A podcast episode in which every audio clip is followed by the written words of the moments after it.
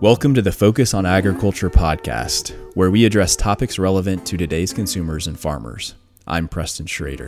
And I'm Jason Carr. Preston and I are Technology Development Reps, or TDRs, for Bayer Crop Science. As TDRs, our primary mission is to help solve agronomic challenges that farmers face and to understand how to best utilize the Bayer suite of products, including traits, genetics, crop protection, as well as digital tools, to create solutions that are tailored to each grower's unique farm. We have a couple goals with this podcast. The first being to help farmers across the country to address challenges that they face throughout the growing season while introducing them to game changing technology that has the potential to radically benefit their farming practices. We also want to provide the consumers of ag commodities who are not necessarily involved in agriculture with information about the practices farmers engage in and the reasons behind them, to hopefully provide a greater level of understanding and comfort with how their food is produced.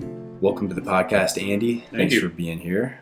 To start out, would you give us some of your background and what your current role is? Yeah, so my current role is the Director of Environmental Strategy and Industry Activation, which is a, a little bit of a mouthful. Um, so I'll actually start backwards and say what have a, what's my, my previous experience. Um, as you guys know, I've spent a lot of my career um, in more agronomy and research and development focused sorts of roles. Um, and today my role is really focused in on what's the environmental impact of agriculture, what are the strategic partnerships um, that we need to have uh, as an industry, as a company, what are the uh, opportunities that we have um, to actually um, engage in, in, in conversation with society around uh, the impact of agriculture and the environment. Uh, and really, uh, from our perspective, we see huge opportunity for uh, ag to be a solution to a lot of the challenges that, that society would, would actually say are, are problems that ag creates. Um, so things around biodiversity, things around greenhouse gas emissions, um, great opportunities for us in ag um, where the finger typically is kind of pointed at us, um, but we, we actually think um, you know science uh, can actually show us that uh, that we can actually be a solution. So, Andy, can you tell us a little bit? We hear the word sustainability thrown around a lot, and um, that probably means different things to different people. Can you tell us what it means to you? Yeah, great, uh, great question, and, and certainly the, the term sustainability has um, an infinite number of definitions. Uh, people people think of it very uh, very much in their own terms. I mean, the, the simple way for us to, I think, at least um, to, to find a, an anchor point is is really actually looking to what the UN uh, says about um, about sustainability and how they define it. And I'm going to paraphrase here, but it's it's really about you know being able to, to meet uh, the needs of, of people today without compromising the, the ability to meet the needs of people in the future. So it's it's a, it's a pretty simple way of distilling it down. Um, you know, obviously the devil then is in the details, right? Um, how does what we do in agriculture, how does that impact today? Uh, how does that impact our, our future? Um, these are these are kind of thorny questions, and, and as you can imagine, um, depending on your perspective or your point of view, I think people have very very different um, ideas about what we do in agriculture. Um, and if you look at you know just kind of the societal response to uh, how their food is produced. Um, you know, we hear things like uh, the, the food system is broken. We hear things like, um, you know, factory farms and, um, you know, efficiency is is not a, a, something that we should should strive to attain in food production. We want we want local. We want um, you know things that are organically produced. Um, you know, and I think as a company, our perspective is look, we work with all types of farmers, and we're absolutely happy to uh, to be involved in, in, agriculture in all of its its myriad forms.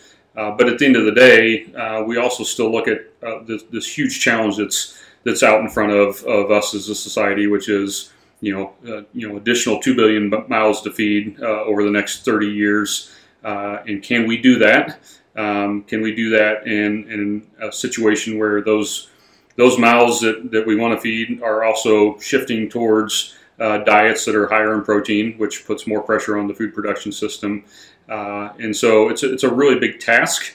Um, but again, one that, that uh, certainly as a science and an innovation company, uh, we, we look at that as a great opportunity. Uh, and we, we certainly look at, um, uh, you know, science can help us define what, what the problems are, uh, but science and innovation certainly are going to help us develop the solutions to those problems. And so it's it's uh, for us. I think it's a, a, great opportunity. It's you know there's never a bad time to be in agriculture. We, we go through cycles. We understand that, but um, the, the long term look on it is um, we've got to produce food for people, um, and we've got to do it in a way that Um, you know, we look at macro challenges around um, the you know, shrinking footprint of of land um, because of urbanization and you know more more population just means more competition. Uh, we look at real big issues around uh, water. Who gets the water? Does it go to humans? Does it go to crops? Does it go to animals? Um, you know, these are these are big big issues that um, you know in our, our current state. Um, you know, I think society would look at that and say, well, how are we going to get there? Um, and I don't want to sound Pollyanna-ish, but I'm, I'm, certainly an optimist, and I look at um, what we've been able to do in agriculture. Um, let's just say over the last hundred years, and you know, those of us sitting around the table probably have a good perspective of what agriculture was like 100 years ago in central Illinois, um, the way that it was done. You know, it's certainly um, a romantic sort of a, a, nostalgic thing that maybe even a lot of us think about. You know, granddad or great granddad, you know, pulling a, a, a, plow with a team of horses, and you know, all that sort of stuff is is really interesting and, and fun, and from a historical context. Um, but I think the interesting thing is um, that was a hard life. Um, production uh, from an agricultural output perspective wasn't great. It certainly is is you know incredibly low by today's standards. And the way that we got from there to today is is through technology. Um, so my my great grandfather, my grandfather, they farmed with horses. Uh, at least for my grandfather, that's where he started. Um, and by the time that he passed away, uh, you know there was there was uh, you know auto steer tractors on the farming operation, and so um, you know that's a that's a huge technological advancement. Um, that happened over, you know, let's say close to 100 years. Uh, now we're looking at, um, you know, that rate of change increasing substantially um, due to innovation, and that's uh, that's that's kind of what excites me actually about the future is that uh, we're actually getting better at getting better. Well, I really like your definition. I, that's probably the best definition I've heard. What you said at the beginning there, that it's sustainability is meeting the needs of today without sacrificing the future, and I, I really like the succinct, succinct de- definition. Yeah, and I think I think farmers, by and large, um, whether they would say it that way, um, again, you, you look at, at, agriculture and farming as being sort of a, a generational occupation, um, and and so farmers very much view themselves as stewards of the land that they farm. They very much, I would say, um, think of themselves as working to leave that land uh, in a better condition than where than how they received it, uh, because they perceive that that's a direct benefit to uh, to the generations that follow them that are you know their direct family members. Absolutely. So it sounds like you have a fun job, Andy. Um, I don't know if you're able to distill down. I'm sure you wear a lot of different hats, but a day in the life. What is a day in the life with your yeah. current role, or what does your side of the organization do? Good, good question. My, my so my um, really direct influence uh, or direct uh, role is to um, to work with with people outside of the company. Um, so certainly, uh, we clearly have a, a connection to, to, to, folks internally as we think about um, what are our sustainability commitments as a, as a corporation. Uh, what do we aspire to, um, and and how do we make that alive or come to life? And what are the what are the external points where we need to work together with others? Um, so you know, this is not a this is not a competitive sort of a space, you know, which is is interesting position for me to be in because again, much of my career, you know, I've been kind of associated with one of our brands. Uh, I've been associated with our sales teams, um, various different roles, um, and you, you kind of always have this sort of a competitive mindset that you you want to be better than the competition. Um, we, we really look at this as you know, there's kind of two ways to say it. It's a pre-competitive space. Um, but but actually, I really shy away from that term. Um, pre-competitive is is you know to me kind of says that well there there, there will be competition, um, and and I really look at this as a collaborative space. So, so we're absolutely happy to uh, to work alongside our competitors. Um, we're absolutely happy to reach out to um, to other groups and other entities that maybe you know, historically weren't really strong allies to ag, and that's that's maybe not fair to them, and that's that's maybe um, uh, not the best perspective. But you know, certainly we're we're we're working alongside a, a lot of different environmental groups. Um, you know, we call them ENGOs, but uh, but you know, they they certainly have an aligned interest around what's happening in our environment um, and and how do we solve that. Um, and I think maybe sometimes um, you know, it would shock a lot of people to hear that you know many of these environmental groups would actually look at uh, private industry companies like us saying, okay, you guys, you have the expertise, um, you, you you know about the science, you have the connection to the farmers. Um, we can't we can't necessarily fix this by you know another lawsuit, but we can fix these problems. You know whether it's you know nutrient loss or whether it's um, you know challenges around pollinators. We can fix these issues by by partnering together. Um, and let's let's leverage your expertise. Let's leverage. Um, they have also internal expertise, inter- internal scientific expertise, um, and that connection then from us back to the grower to say, how do we actually develop um, some some programs, some projects um, ultimately that we want to see get to scale. Um, uh, a, a, great example um, would be one that we uh, we kind of helped uh, initiate. Uh, there's a there's an app that's available called uh, HabiTally um, in or HabiTally. I, I, maybe say it wrong, right? But um, but for farmers, uh, you know, this issue of the monarch butterfly population has certainly been um, a, a, big conversation that's occurred uh, over the last few years. We've seen those populations decline, although you know last year we saw a great rebound in the numbers. I'm seeing some stuff on social media this year that looks like um, you know that we're seeing continued uh, continued maybe not growth, but but certainly uh, good levels of the sustainable levels of the, the, monarch population. A lot of that, I think, honestly, was just awareness of the issue um, for companies like us and, and other groups talking to farmers saying, you know, hey, I'm a weed scientist by training, but milkweeds uh, do have a place in our in our landscape, and to the extent that we can um, manage them in, in, our cultivated fields, but um, but but set aside areas or um, you know make sure that we're creating um, habitat for monarchs. Um, let's do that. Um, but also then let's go document that, and that's kind of a key step, right? Because I think when we think about regulations, we think about the Endangered Species Act. One of the things that you need to understand is you know where where is the habitat uh, is there enough habitat is there not enough habitat um, and you know farmers can have a really active role not just in establishing the habitat but using that that HabiTally or HabiTally app um, to uh, to go back in and actually um, map out where those habitats are so that um, so our regulators actually have a good understanding of of how diverse our landscapes truly can be even in an agricultural setting um, a day in the life, Preston. I think that's where you started the question. Um, you know, I, I, I always uh, sometimes I have to pinch myself, and maybe not in a good way, and maybe not in a bad way, right? But just to say, you know, I'm I'm doing something that I don't think I ever dreamed that I would be doing. You know, certainly wasn't a, a career path that I, I woke up and said, hey, this is what I'm going to be doing. Um, but but our, our careers can can kind of take us on interesting routes. Um, and a day in the life for me is is um, is pretty varied. Uh, but again, I, I, get this opportunity to work with a really diverse group of people that are, you know, in some cases kind of outside of agriculture. Um, and you know, I've always liked to think of myself as uh, as a little bit of a teacher. You know, even as uh, in previous roles as, as an agronomist, you know, spend a lot of time training, spend a lot of time um, diagnosing and, and, talking with uh, customers and farmers about what the issues were on their on their farm, right? And so, you know, kind of do that just in a little bit different way uh, on a little bit different topic area.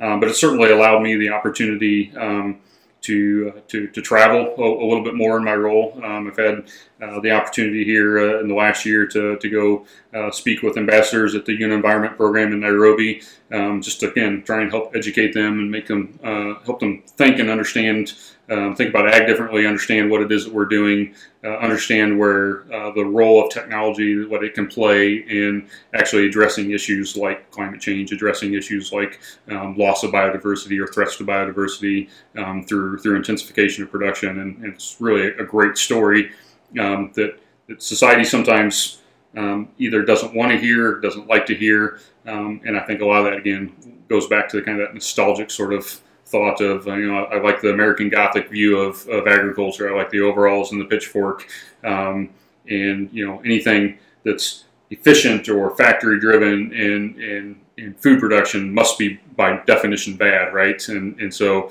um, so having that conversation around what are the benefits to um, those gains in efficiency um, that again we've we've seen over the course of, of 100 years here in central Illinois um, in, in terms of our, our production, um, but, but society maybe sometimes doesn't see.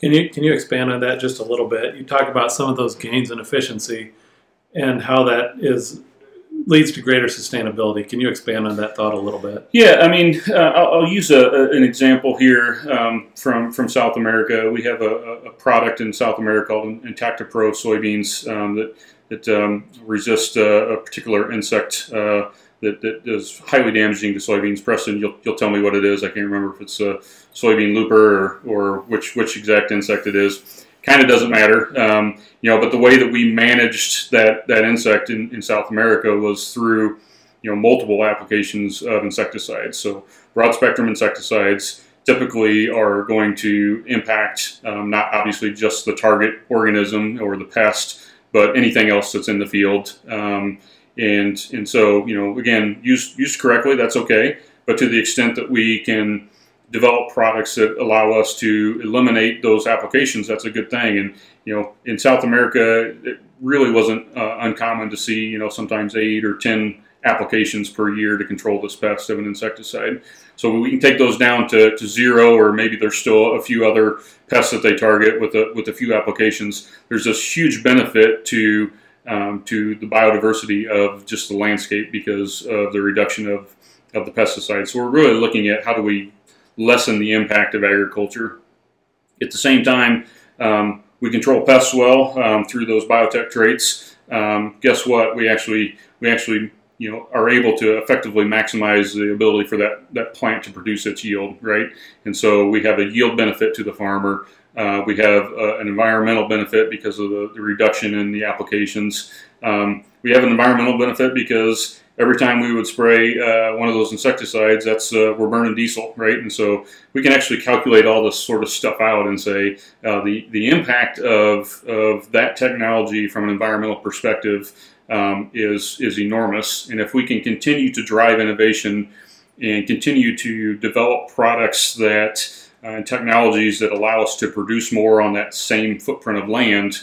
Um, we actually substantially reduce the the uh, the need to expand um, our agricultural areas.